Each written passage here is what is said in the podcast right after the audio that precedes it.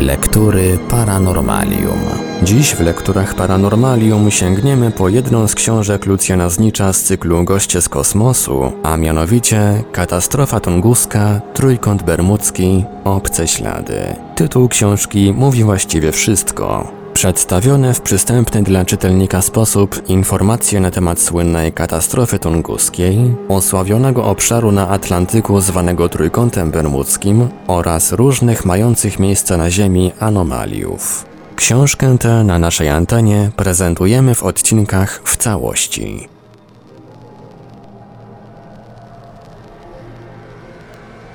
Katastrofa tunguska, rozdział trzeci, 80 hipotez.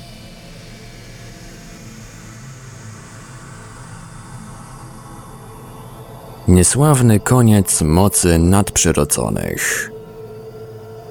Bóg Ogdy stąpił z nieba na ziemię i spala niewidocznym ogniem wszystkich, którzy się do niego przybliżą. Tak rozpoczyna się prawdziwa epopeja hipotez usiłujących wyjaśnić tajemniczy wybuch nad rzeką podkamienną tunguską w roku 1908.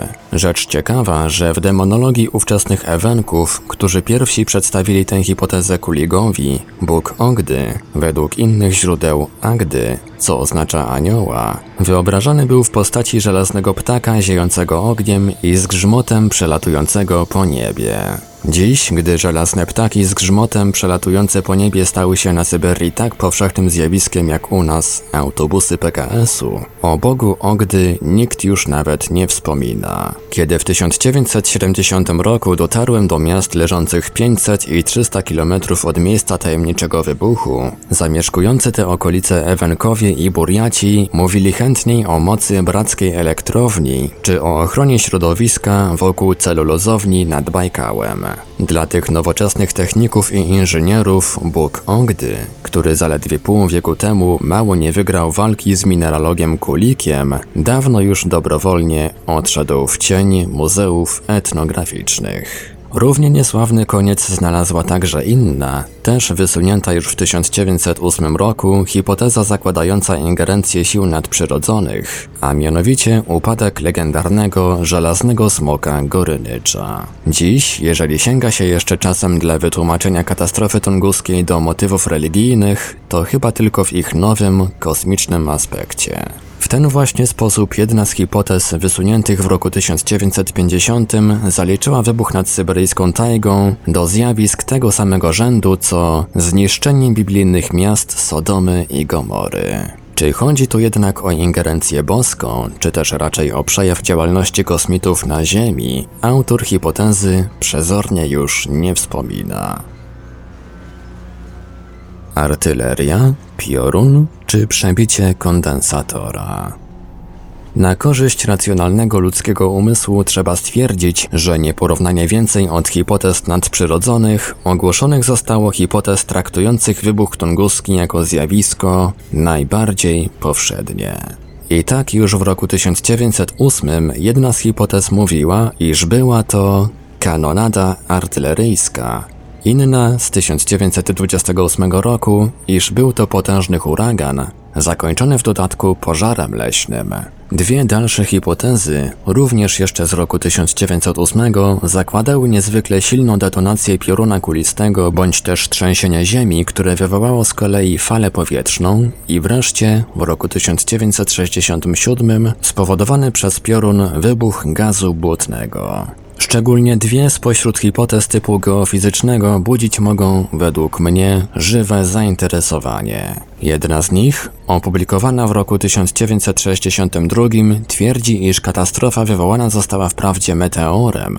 Rola jego jednak ograniczyła się tylko do przeniesienia ładunku elektrycznego z jonosfery na powierzchnię Ziemi. Ponieważ glob nasz jest w istocie gigantycznym kondensatorem, w którym dwie warstwy o potencjałach elektrycznych, jonosfera i powierzchnia Ziemi, przedzielone są dielektryczną warstwą atmosfery, w jakichś szczególnych warunkach przebicie tej warstwy przez meteor i przeniesienie przez nią ładunku elektrycznego może istotnie mogłoby wywołać porównywalny z tunguskim kataklizm.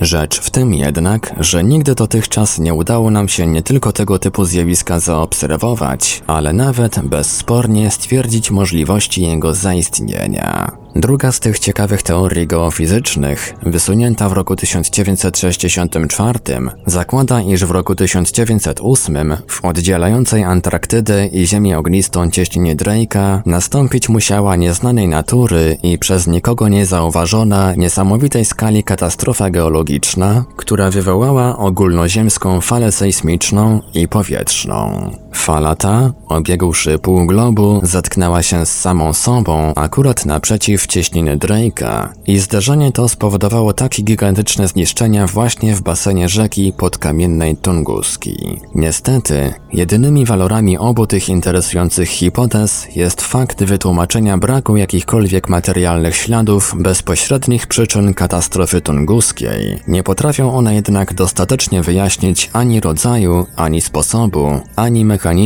odkrytych nad podkamienną tunguską zniszczeń. A zresztą i one również, bodaj w pośredni sposób, zakładają pierwotność przyczyn kosmicznych. Czy nie trzeba od nich w ogóle zacząć?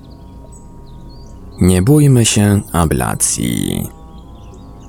Nie ma wątpliwości. Największa ilość hipotez usiłujących wyjaśnić katastrofę tunguską skupia się jednak, mimo wszystko, wokół meteorytu. I nic dziwnego. Oto porównajmy choćby odtworzony na podstawie zeznań ponad tysiąca chińskich chłopów, robotników i żołnierzy opis upadku na Ziemię największego znanego dziś meteorytu kamiennego, wymienianego już przeze mnie chondrytu Kirin w dniu 8 marca 1976 roku. Jako pierwsi bolid na niebie ujrzeli mieszkańcy okręgu Payen. Posterunki obserwacyjne Czerwonej Gwardii, bardziej zaciekawione aniżeli przestraszone, stwierdziły, iż wysoko na niebie z bardzo dużą szybkością w kierunku południowo-zachodnim przemknęła ognista kula wielkości księżyca w pełni. Mieszkańcy odległej o 230 km wiejskiej komuny około minuty szóstej zaobserwowali już obiekt wielkości 2,5 raza większej od księżyca. Nad miastem Kirin tysiące jego mieszkańców widziało z kolei jarzącą się masę otoczoną dymem i ciągnącą za sobą płomienny ogon. Wreszcie rozżarzona kula z błyskiem jaśniejszym tym razem nawet od świecącego słońca, była to akurat godzina 15, rozpadła się na trzy części. Świadkami bezpośredniego upadku na ziemię największej z nich było troje bawiących się dzieci i trzech rolników brygady produkcyjnej Kaoshan numer 10 wiejskiej komuny Haopichang którzy akurat w tym czasie znaleźli się na polach otaczających komunę. Wszyscy oni usłyszeli nagle przeraźliwy hałas, coś pośredniego między rykiem samolotu odrzutowego a wyciem granatu, jak to później określili. Równocześnie z nieba spadła rozpalona masa. W miejscu, gdzie uderzyła, uniósł się w górę grzyb pyłu i dymu na wysokość 50 metrów. Podmuch powietrza wysadził w całej wsi okna i drzwi.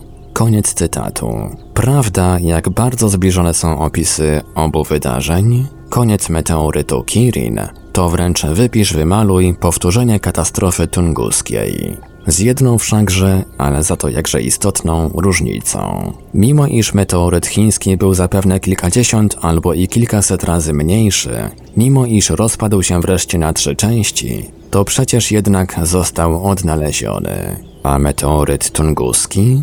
Co się z nim stało? Szukając wiarygodnych odpowiedzi na to pytanie, natknąłem się w obszernej pracy profesora Ławruchina z Instytutu Geochemii i Chemii Analitycznej Akademii Nauk ZSRR pod tytułem Meteoryty i kosmochemia na opis zjawiska tzw. Tak ablacji. We współczesnej kosmonautyce wykorzystuje się je pokrywając zewnętrzną powierzchnię powracającej na Ziemię z podróży kosmicznej kabiny łatwo parującymi substancjami, by w ten sposób uchronić wnętrze statku przed przegrzaniem.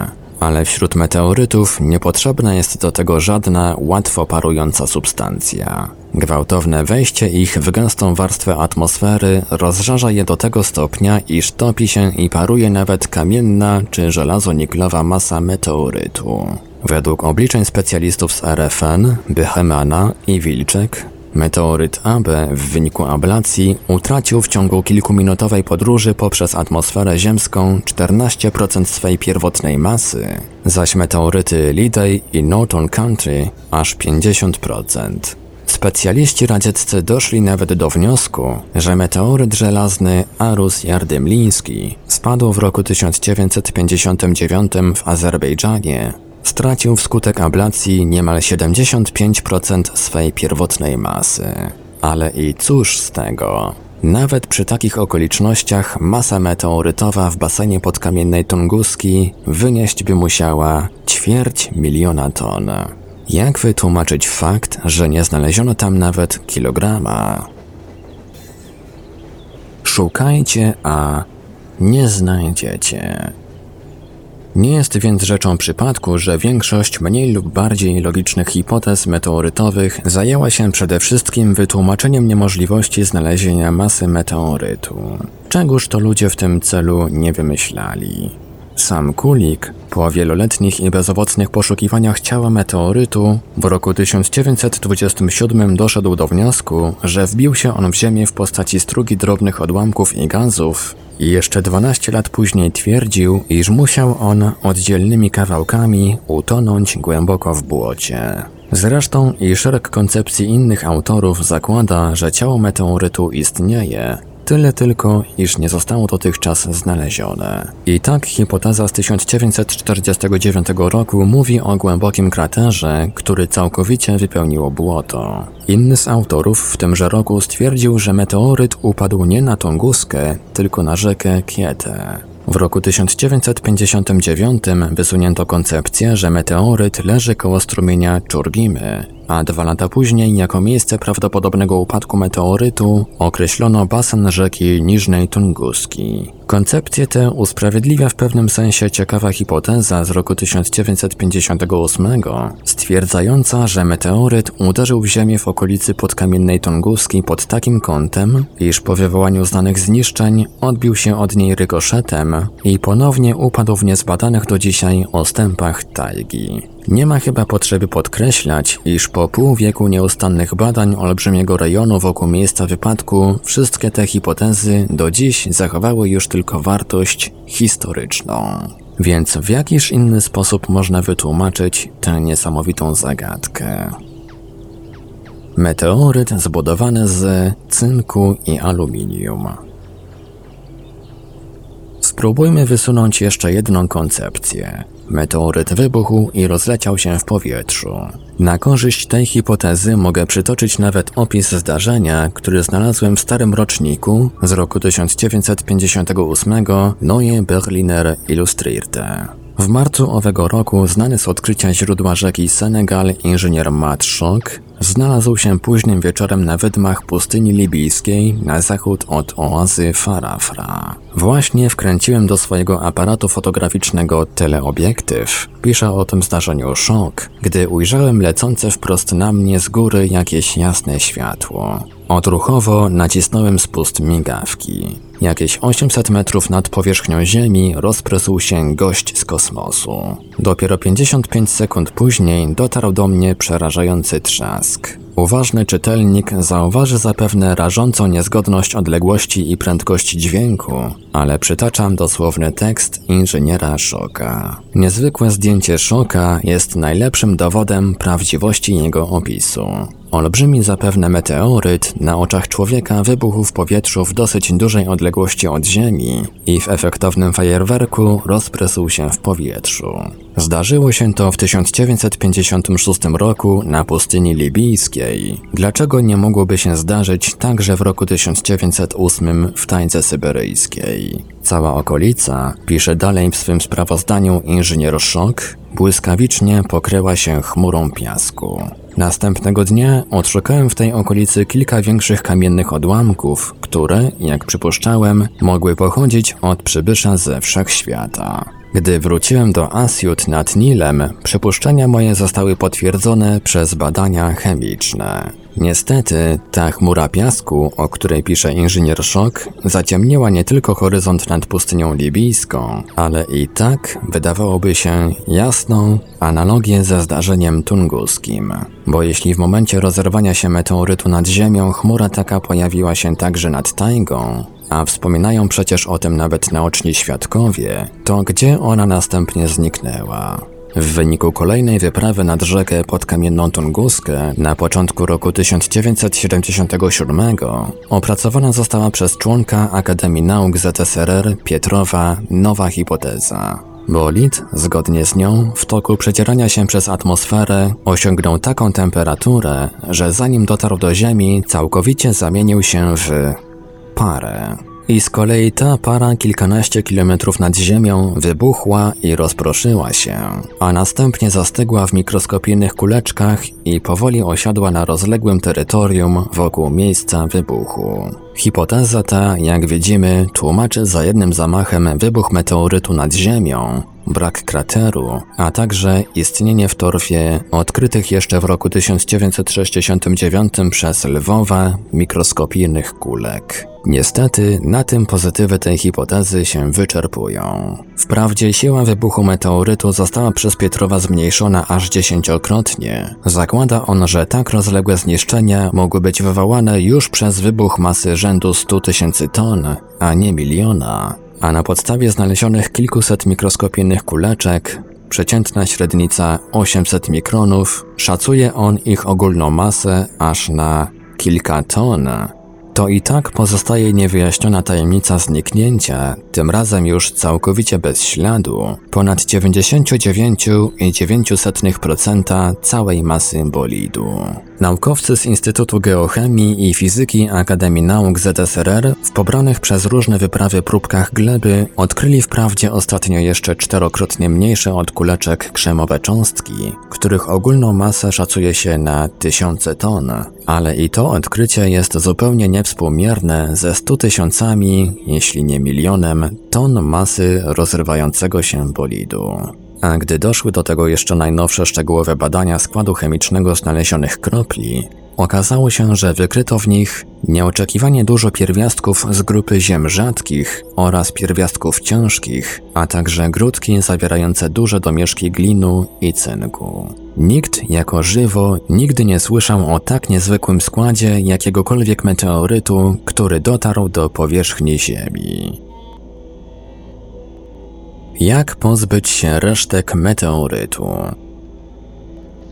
Tunguski meteoryt w ogóle nie dotarł do Ziemi. Nową rewelacyjną koncepcję wysunął w 1976 roku sekretarz naukowy Wszechzwiązkowego Towarzystwa Astronomiczno-Geodezyjnego magister Bronstein. Po prostu spłonął on bez śladu w atmosferze ziemskiej. Hipotezę tę Bronstein oparł głównie na wynikach uzyskanych z opisywanych już przeze mnie dwóch sieci meteorytowych, preryjnej sieci USA i sieci europejskiej. aí. Przeanalizował on uważnie sporządzony przez naukowców amerykańskich Macroskiego i Pouzena katalog 29 najjaśniejszych bolidów sieci preryjnej, a także pracę astronoma czechosłowackiego Ceplechy o czterech jasnych bolidach sieci europejskiej. Były to ciała olbrzymie. Jasność największego z nich osiągnęła minus 19 wielkości gwiazdowej, to znaczy, że aż 600 razy była jaśniejsza od Księżyca w pełni, a przecież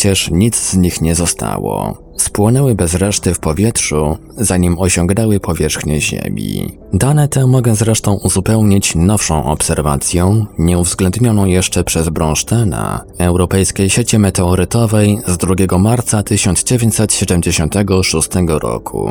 O godzinie 19.12 nad wschodnią częścią Czechosłowacji rozbłysł znów jasny bolid, przekraczający jasność Księżyca w pełni i w ciągu 5,9 sekundy został sfotografowany przez 11 stacji. Według obliczeń Ceplechy i Jeskowy pojawił się on na wysokości 77 km nad ziemią. Przeleciał w atmosferze 88 km, stopniowo zmniejszając swą prędkość z 16,5 do 6,3 km na sekundę. W ciągu lotu oderwały się od niego cztery niewielkie kawałki, następnie począł się kruszyć całkowicie, by w końcu na wysokości 32 km nad ziemią zgasnąć bez śladu.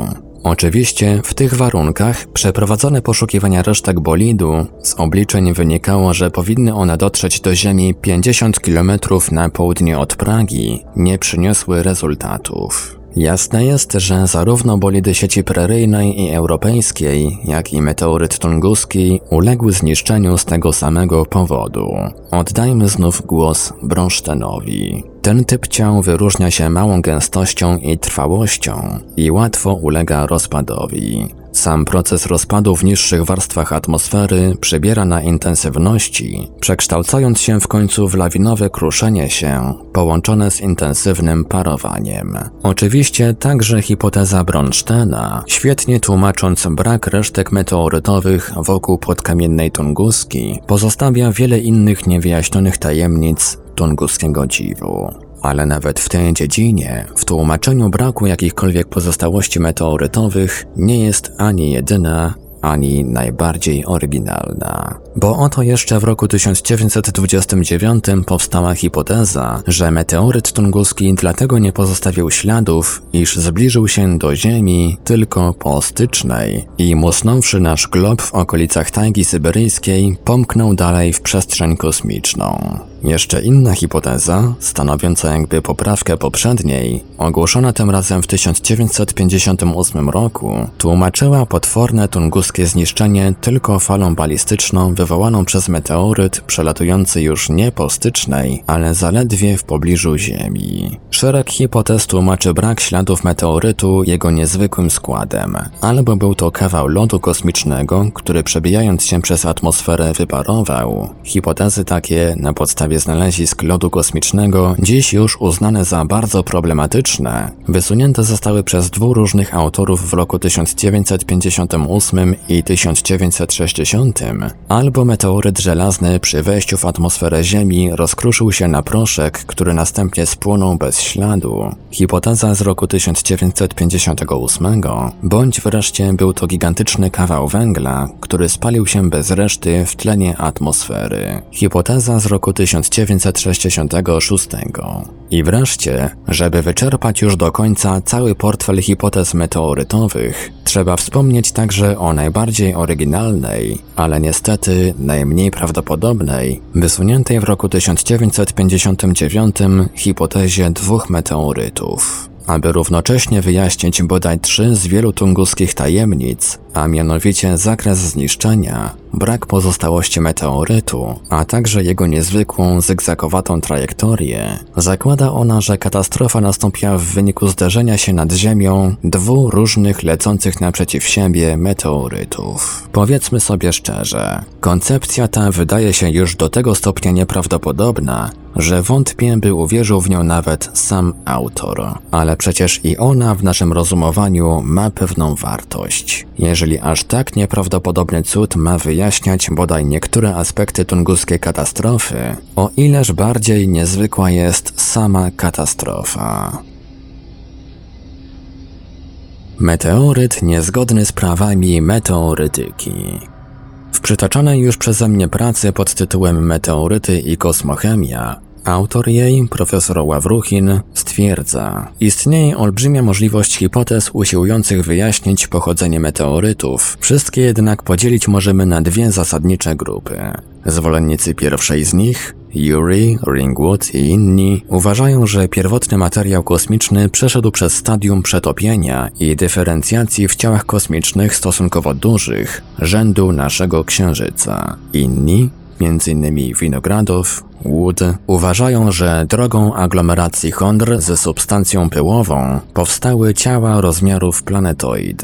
Przy wzajemnych zderzeniach następuje ich kruszenie i odłamkami ich są właśnie meteoryty. Koniec cytatu. Prawdę mówiąc, chodzi tu nie tyle nawet o meteoryty, co o wciąż sporny problem planetoidy. Jak wiemy, jest to olbrzymia liczba. W tej chwili znamy już ich 4000, z czego 2000 ma dokładnie wyznaczone orbity stosunkowo niewielkich ciał niebieskich. Średnice ich wahają się od kilkuset kilometrów do kilkuset metrów, krążących wokół Słońca po zbliżonej do siebie orbicie zawartej między orbitami Marsa i Jowisza. Właśnie to podobieństwo budowy i ruchu stało się podstawą założenia wspólnego pochodzenia wszystkich planetoid, z tym, że jedna szkoła uważa je za resztki rozpadłej niegdyś jednej hipotetycznej planety Feton, podczas gdy druga za materiał, z którego planeta miała powstać, i z jakichś tam względów nie powstała. Bez względu wszakże na teoretyczne założenia którejkolwiek z tych szkół, wszyscy astronomowie zgadzają się, że spadające raz po raz na Ziemię meteoryty mają wspólne pochodzenie z planetoidami. Uzasadnił to swego czasu znakomity astronom radziecki Fiesienkow, który wykazał, że orbita jednego z największych meteorytów żelaznych, Sichoty Alińskiego, jest typowo planetoidalna, Następnie potwierdziły to także obliczenia dotyczące tzw. Tak pribramskiego deszczu meteorytowego, mającego miejsce 9 kwietnia 1959 roku na terenie Czechosłowacji, którego trajektoria również pokrywała się z pasem orbit planetoid. Dziś ta wspólnota pochodzenia meteorytów i planetoid jest już do tego stopnia uznana, że odkrycie w pierwszych dniach 1977 roku przez naukowców radzieckich i francuskich w niektórych typach meteorytów kamiennych kamiennych skał zbliżonych do bazaltów, a więc pochodzenia wulkanicznego, wykorzystane zostało do podbudowy hipotezy o pochodzeniu planetoid z rozerwanego niezwykle silnym wybuchem wulkanicznym fetonu. Jeszcze na początku naszego stulecia panowało przekonanie o galaktycznym pochodzeniu meteorytów. Opierało się ono na mylnych obliczeniach rzekomo hiperbolicznych prędkości bolidów. Obecnie nikt nie ma wątpliwości co do tego, iż meteoryty należą do systemu słonecznego i docierają na Ziemię z pasa planetoidy. Jeszcze w 1966 roku kategorycznie stwierdzał wymieniany już profesor Ławruchin. Tymczasem rok później radziecki fizyk Mickiewicz przeliczył dokładnie trajektorię meteorytu tunguskiego i doszedł do wniosku, że nie może on mieć nic wspólnego z pochodzeniem z pasa planetoid.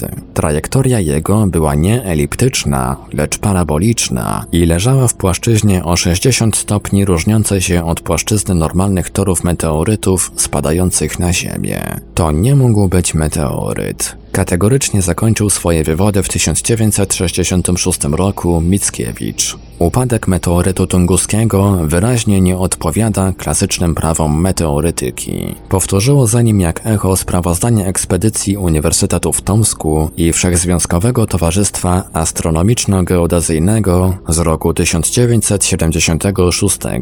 Ale jeśli nie meteoryt, to co?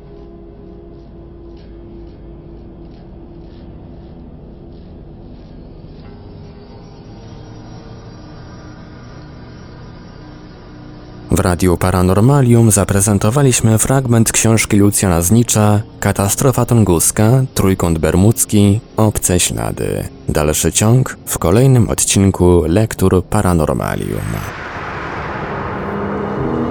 Archiwalne odcinki Lektur Paranormalium znajdziesz do pobrania w archiwum naszego radia na stronie www.paranormalium.pl.